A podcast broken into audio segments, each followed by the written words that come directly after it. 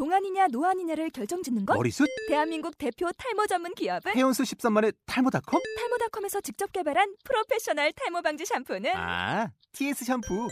늘어진 두피 모공을 꽉! 단 한 올의 모발까지 꽉! 사용할수록 풍성해지는 나의 모발. 이제 탈모 고민 끝! TS 샴푸. 네, 안녕하십니까. 한국재무관리센터 쇼미더머니 진행을 맡고 있는 서상일입니다. 앞에서 웃으시니까 되게 민망하네요. 오늘 벌써 세 번째인데요. 오시느라 고생들 많으셨고요. 자, 오늘은 지난주에 말씀드렸던 것처럼 어, 머니 스토리랩 대표님, 신성진 대표님 모시고요. 첫째 시간에 재무 심리학에 대해서 간단하게 좀 소개를 듣고요. 그리고 저희하고 비즈니스 얘기 몇 가지 좀 나누겠습니다. 그리고 둘째 시간에는 지난주에 다 못 나눈 얘기죠. 연금 관련돼서 우리 권호선 전님과 좀 얘기를 나누고요. 마지막에 허강석 팀장님의 투자 전략으로 마무리를 하도록 하겠습니다. 자, 오늘 먼 길 오시느라 수고 많으신 우선 신성진 대표님 자기소개 좀 간단하게 부탁을 네, 드리겠습니다. 안녕하십니까 신성진이라고 합니다. 어, 저는 머니스토리랩이라는 회사의 대표로 있고요. 그 전에는 어, 지금은 없어진 조은행, ING생명, 그다음에 GASB라는 회사 뭐 이렇게 쭉 하다가 지금은 금융 교육하고 컨설팅하는 일을 어, 그런 일을 하고 있고요. 최근에 재무심리라는 걸 배워서 어, 돈이 사람이 돈을 다루고 돈을 쓰고 벌고 관리하고 투자하고 이런 데 있어서 가장 중요하게 영향을 미치는 게 심리더라라는 생각들을 하게 돼서 그것에 대해서 공부도 하고 강의도 하고 상담도 하고 하는 일에 아주 재미 붙이고 있습니다. 네, 알겠습니다. 감사합니다. 자, 오늘 그러면 저희들한테 그 재무 심리학에 대해서 간단하게 좀 설명을 해 주실 텐데요. 도대체 이 재무 심리학, 음. 재무하고 심리학 하면 어떻게 보면은 연결고리가 좀 이렇게 만만치가 않은 부분이 있는데 일반인들이 생각하기에 예, 여기에 대해서 좀 설명을 좀 부탁을 드릴게요. 예, 좀 신선한 개념이죠. 예. 어, 심리학이라고까지는 하긴 그런데 재무와 심리를 합쳐서 재무심리라는 개념을 가지고 이야기를 하는 건데 네. 어, 정의를 내리자면 어, 재무심리라는 거는 돈에 대한 마음의 작용과 의식의 상태 이렇게 정의를 내릴 수 있어요. 그러니까 어, 우리 수상현 씨를 예를 들면 수상현 씨가 돈에 대한 생각을 어떻게 마음을 어떻게 가지고 있느냐가 실제로 돈에 영향을 끼치는 거죠. 돈을 다루고 투자하고 쓰고 하는데 그리고 어떤 의식 상태를 가지고 있느냐가 영향을 끼칩니다. 그래서 그거를 진단하고 그것에 대해서 바꿔야 될 것이 있으면 상담을 해서 바꿔야 될 것들을 얘기를 해주고 네. 또 실제로 그것을 바꾸는 게 심리만 바꾼다고 되는 게 아니고 그렇죠. 행동까지 연결돼야 되니까 어떻게 돈을 관리하는 시스템까지 마련해 주는 것 음. 거기까지를 공부하고 어, 뭐 상담하고 하는 걸 재무 심리 라고 볼 수 있죠. 그 보통 경영에서 얘기할 때는 그 심리학, 그 행동 심리학하고 네. 행동학이 또, 또 이렇게 예, 잘 예. 모르지만 구분돼 네, 있잖아요. 네, 뭐 그렇죠. 총괄적인 내용을 얘기를 하시는 거예요. 이제 행동 경제학하고 비슷한 측면들이 많죠. 예. 어떻게 보면 이제 행동 경제학이 사람이 합리적이지 않다는 것들을 근거 생각을 가지고 그래서 심리가 어떻게 합리적이지 않은 인간의 경제 행위에 영향을 끼치냐 뭐 이런 것들을 보고 하는 거잖아요. 네. 이제 그런 부분들이 좀더 어, 구체적으로 어떤 진단을 통해서 들여다보고 그 진단을 통해서 구체적으로 그 사람의 개인적인 코칭을 하고 심리 상담을 하고 하는 것들로 어, 진도가 나간 게 재무심리다, 재무심리학이다 이렇게 볼 수 있을 것 같아요.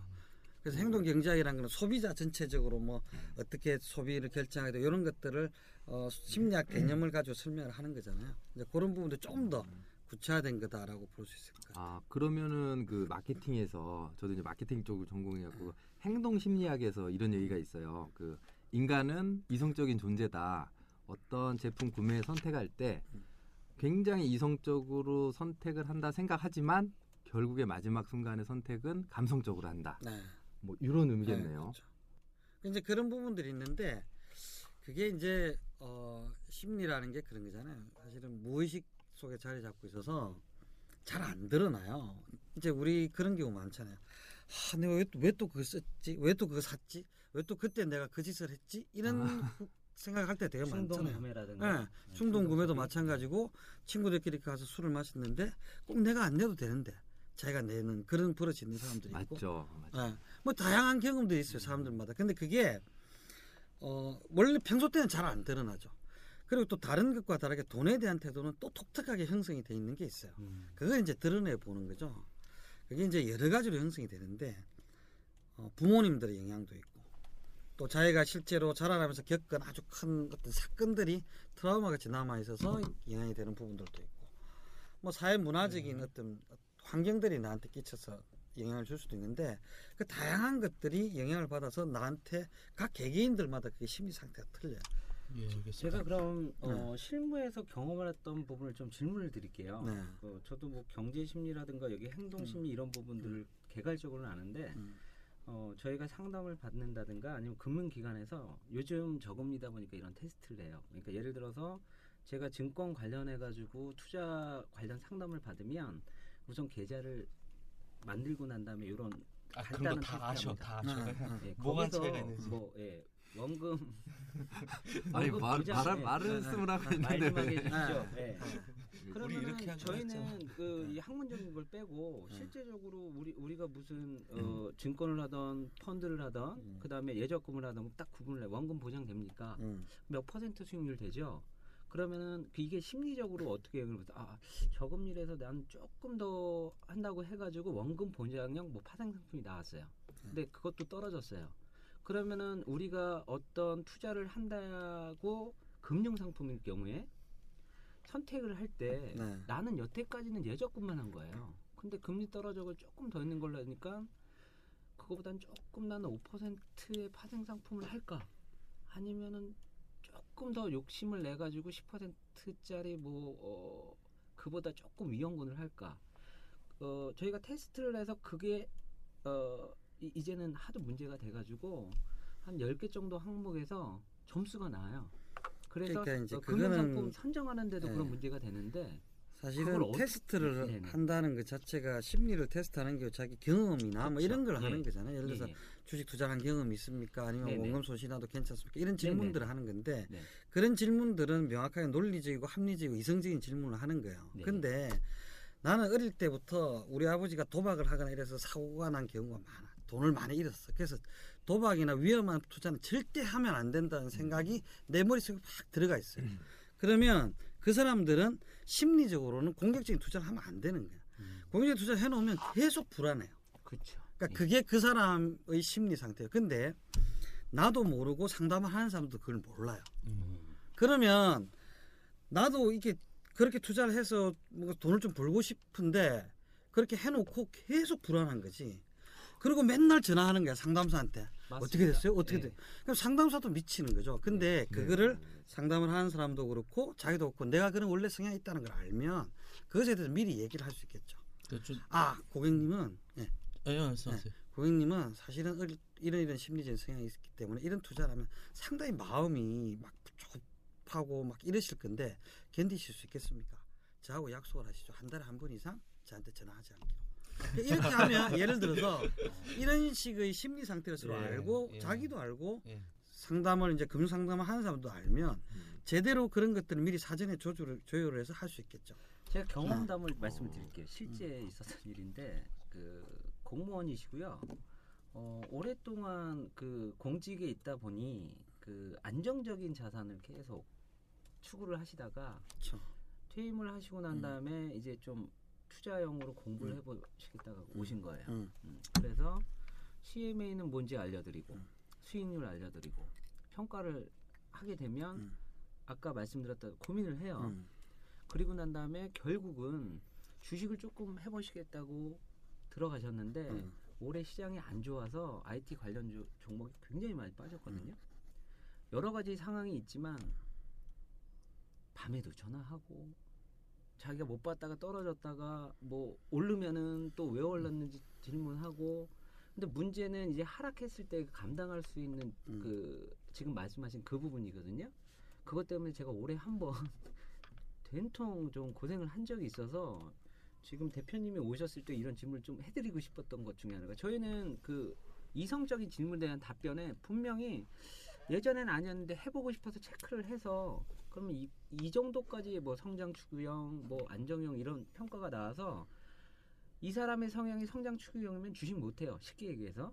근데 주식 하고 싶으시다고 하면 요 앞쪽으로 테스트의 평가가 나아져 하신다고 하셨는데 지금 대표님이 말씀하셨던 현상을 제가 올해 한 해 한 한 분은 아주 심하셨고요.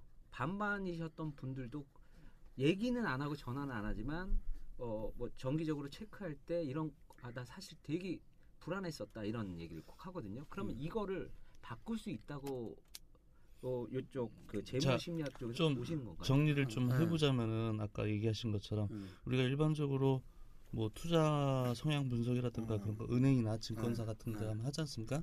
근데 그 부분은 어떻게 보면은 그 사람이 이제 투자 심리를 우리가 우- 저희 생각에는 그게 어느 정도 타당성이 있다라는 판단하에 펀드라든가 이게 주- 주식형으로 할 건지 우리가 이제 추천을 해드리는데 이제 대표님 말씀 그거 외에 또 다른 평가 요소들이 있는데 그거 우리가 모른다 그렇죠. 이제. 그 아까 말씀하셨는데 어차피 그렇게 객관적으로 나온 것 또 내지는 현장 창구에서 상담을 할 때 사실은 이렇게 좀 체크를 해주셔야 주식 투자할 그렇죠. 수 있어요. 예, 뭐 예, 이렇게 예, 예, 하고 예. 있잖아요. 근데 아까 금방 공무원 얘기를 하셨지만 공무원들이 재무 심리나 이런 것들이 공격적으로 나오면 사실은 문제죠. 왜냐하면 그런 분들은 안정적으로 일을 해야 되고 스타일도 그래야 되고 그렇기 때문에 그런 게 맞아요.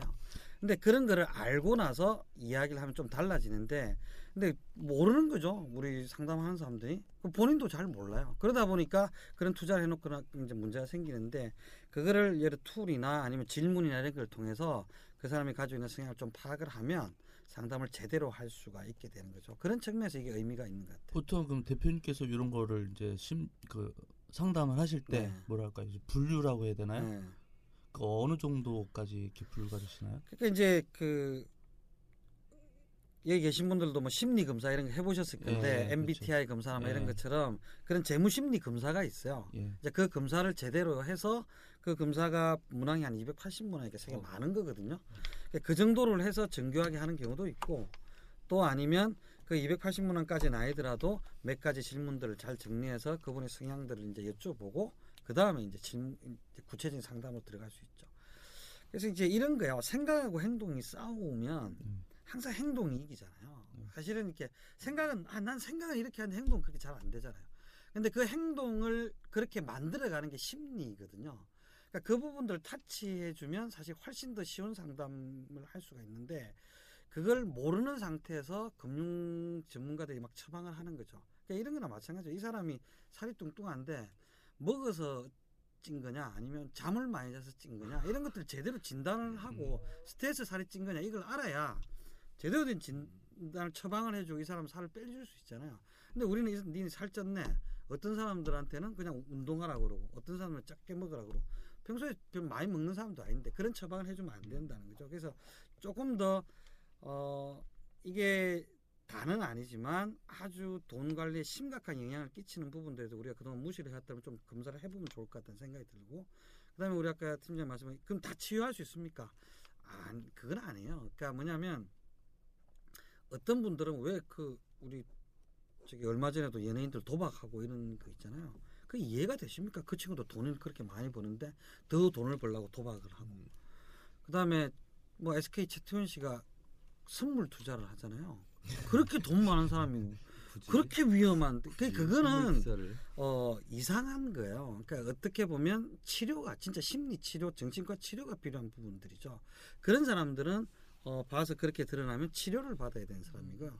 제일 중요한 거는 자기의 현상을 드러내 보는 거죠. 이렇게 감춰져 있던 거를 빙산의 일각에 이제 드러난 부분만 보는 게 아니고 수면 아래 있는 부분 드러내 보는. 그러면 나도 마찬가지고 금융 상담을 하는 사람들도 마찬가지고 좀 더 다른 이야기를 할 수 있게 되고 훨씬 큰 도움을 주고 받게 되는 것 같아요. 음, 그럼 안정적으로 하셨던 분들이 네. 이제 뭐 상황이 이래서 조금 음. 어, 투자 쪽으로 생각을 갖고 계신 분들이 많거든요. 아. 이분들은 그럼 단계적으로 음.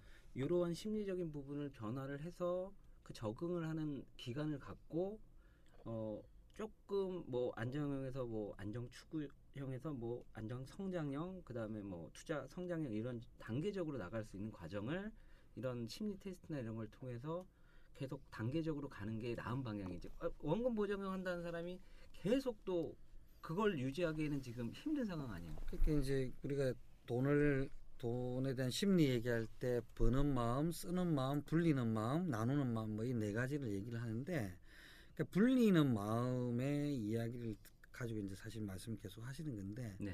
왜냐하면 나는 계속 안정적인 걸 추구하는 사람들은 그 안정적인 추구하는 이유가 있거든요. 네.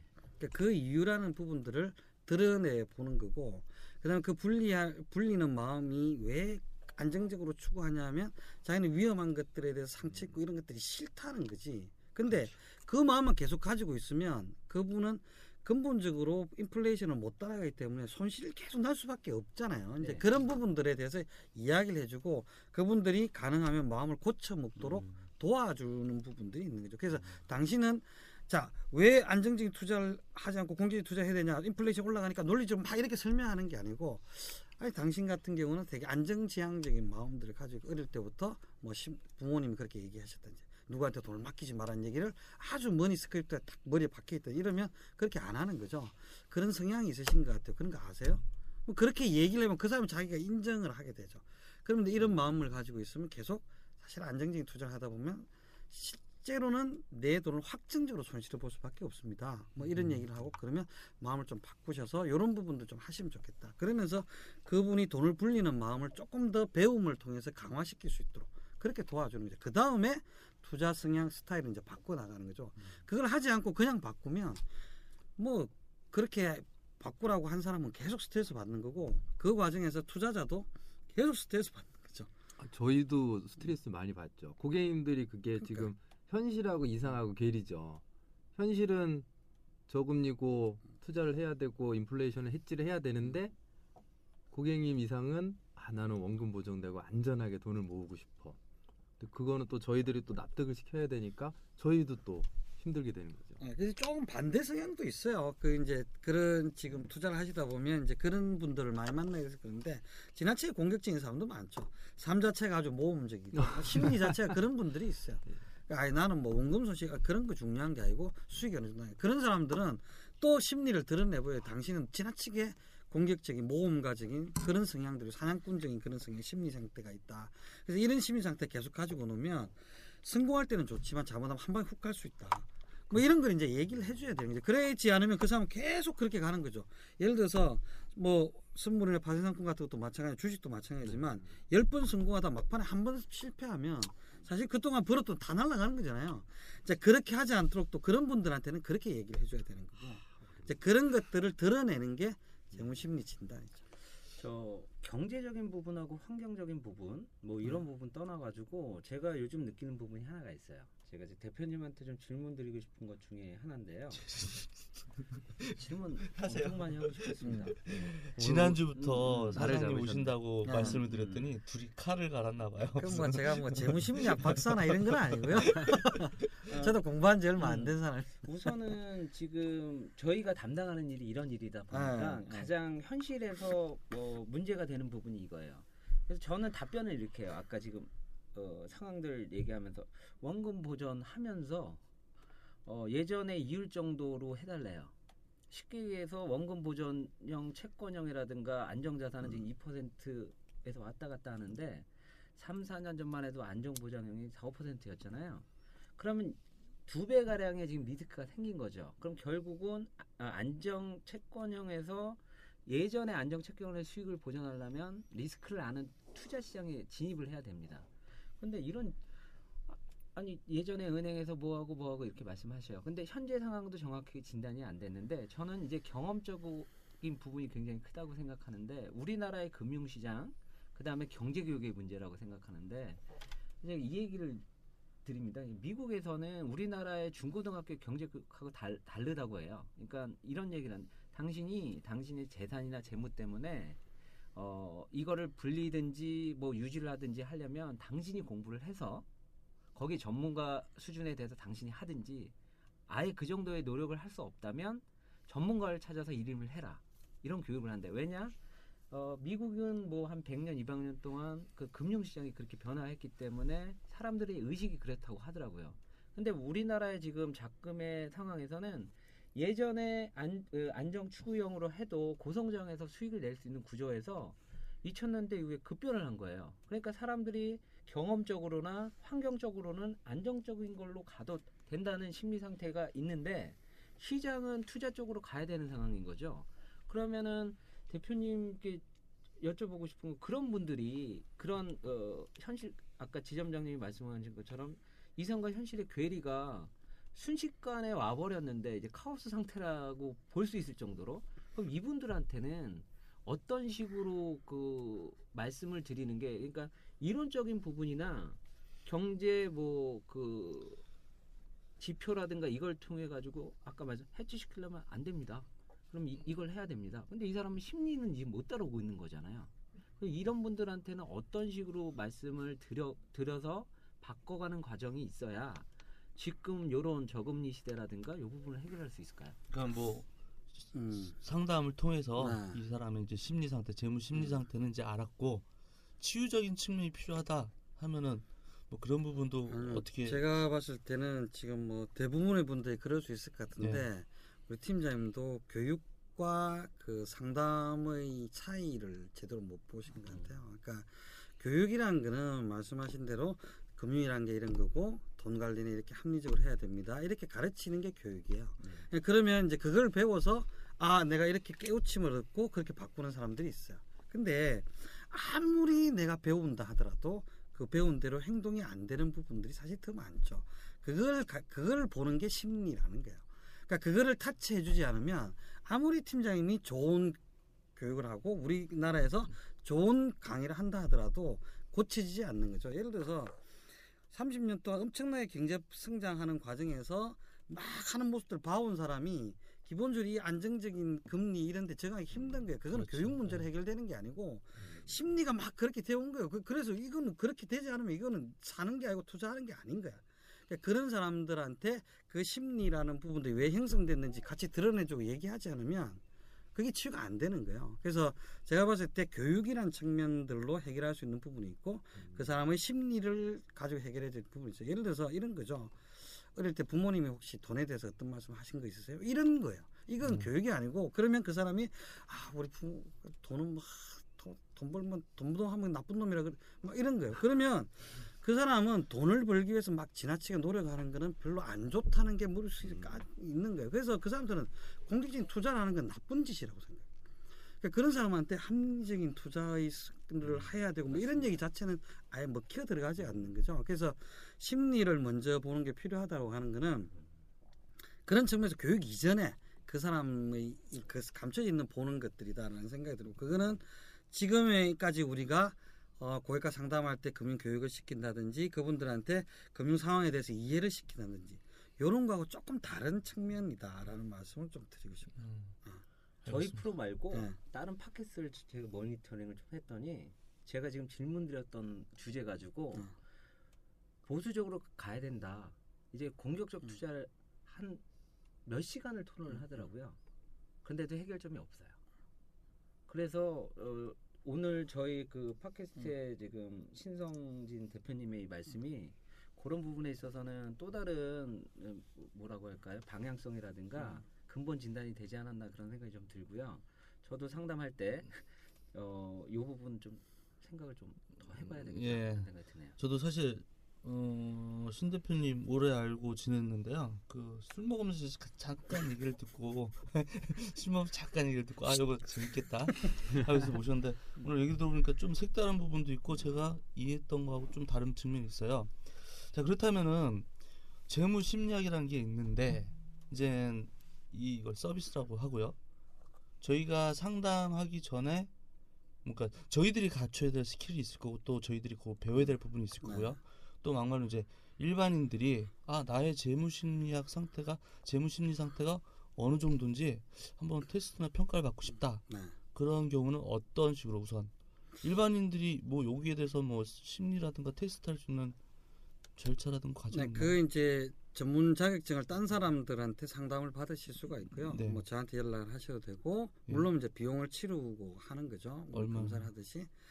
그러니까 이제 진단하는데 비용이 5만 원 정도가 책정이 돼 있고 네. 그다음에 개인 상담을 하는데 상담료가 10만 원 이런 식으로 책정이 돼 있어요. 그래서 그런 부분들은 그 상담사에 따라서 조금 다르게 책정이 되니까 네. 그런 부분들은 이제 비용을 들여서 상담을 한번 해보는 거고 소비자들 금융 소비자들한테 이게 필요한 측면들은 그런 거예요. 내가 왜 지금 현재의 경제 상태에 있는지를 드러내 보는 거죠. 내 네. 재무 심리 상태, 내가 돈에 대한 어떤 태도를 가지고 있기 때문에 현재 돈을 잘 벌고 있고 못 벌고 있고 돈을 잘 다루고 있고 한지라는 부분을 드러내 보는 거야. 그럼 그렇게 드러내 보면 내가 무엇을 변화해야 될지를 알게 되는 거죠. 금융 소비자들은. 그래서 자기의 재정 상황을 고쳐 나가고 하는 것들을 이제 그 포트폴리오 짜고 하기 전에 어, 제대로 된 좀 심층적인 문제 진단을 해볼 수 있는 게 상당히 좀 도움이 되는 거고요. 제가 강의하고 상담을 해보면서 해보면 그런 측면들에서 도움을 많이 받고 좋아하시는 것 같아요. 그 다음에 이제 우리 FP님들이 필요한 거는 뭐냐면 이런 거죠. 그러니까 드러난 것만 가지고 계속 얘기를 하는 거죠. 드러난 것만 가지고 계속 얘기를 하는데 요즘 finance life planning이라 그래가지고 그 사람의 삶에 대한 이야기를 해야 된다는 건데 네. 그 삶에 대한 이야기라는 게 사실은 녹아 있는 게 그 사람의 재무 심리라는 형태로 이제 네. 생각 속에 녹아 있는 거거든요.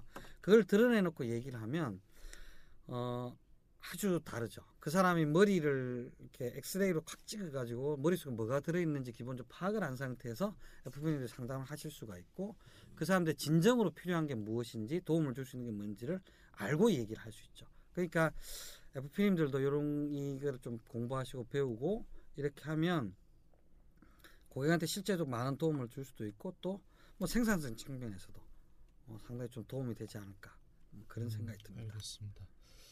뭐 마지막으로 의사장님 음. 좀 갑자기 생뚱맞은 질문 요청 사항일 수 있는데 네. 최근에 이런 상담을 통해서 재밌었던 사례 음.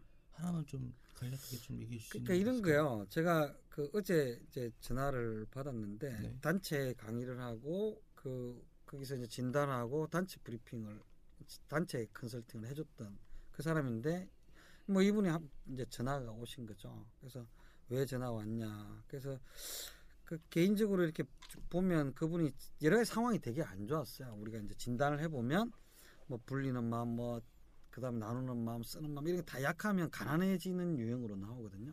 그런 유형인데 그래서 되게 좀 힘드신가 봐요. 그냥 제가 이렇게 던졌죠. 그냥 자기 사는 얘기를 막 해요. 음. 그냥 왜 이제 경제적으로 왜 힘들어졌고 뭐 자기가 왜 힘들고 그분한테는 이런 얘기를 제가 참 들었어요. 꿈에 대해서 다시 한번 생각해 보세요. 뭐 이런 얘기를 하는 거거든요. 꿈까지 아, 네. 근데 그 얘기를 하면서 그 사람과 저와의 관계라는 건 뭐냐면 어, 세일즈맨과 뭐 사는 사람 이런 관계가 아니에요. 그러니까 제가 이래 이런 부분 지- 얘기를 해주면 그것에 대해서 감사하고 받아들이고 자 그 다음에는 저하고 돈 얘기를 해봅시다. 이렇게 얘기하면 그냥 돈 얘기하는 걸로 다음 가는 거예요. 그런 관계가 되는 건데 저도 개인적으로 이걸 하면서 그 사람 그분이 가지고 이렇게 예- 대화를 하면서 울먹울먹 하거든요. 그러니까 자기 돈과 관련된 이야기로 시작했지만 삶의 문제를 얘기하면서 울먹울먹해요. 그래서 이거는 이- 제가 하면서 느끼는 거는 실제로 도움을 줄 수 있는 거고 그리고 FP님들이 이 과정을 통해서 어, 상담료를 받아야 돼요. 이거는 상담료를 안 받으면 안 돼요.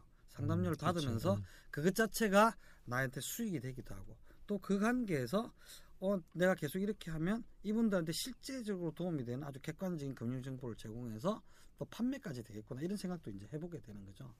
그런 측면에서 아주 재미있었던 그- 그 얘기를 너무 많이 하려 고 그러면 사실 되게 심각한 깊이 있는 그렇겠죠. 했기 때문에 예, 그런데 어, 저는 그런 얘기를 고객들과 할 수 있다는 게 어, 이걸 배워서 되게 좋은 것 같아요. 보통 상담 시간은 어느 정도 걸리세요? 기본적으로 한 시간에서 한 시간 반 정도. 한 시간 한 시간. 예, 반. 음.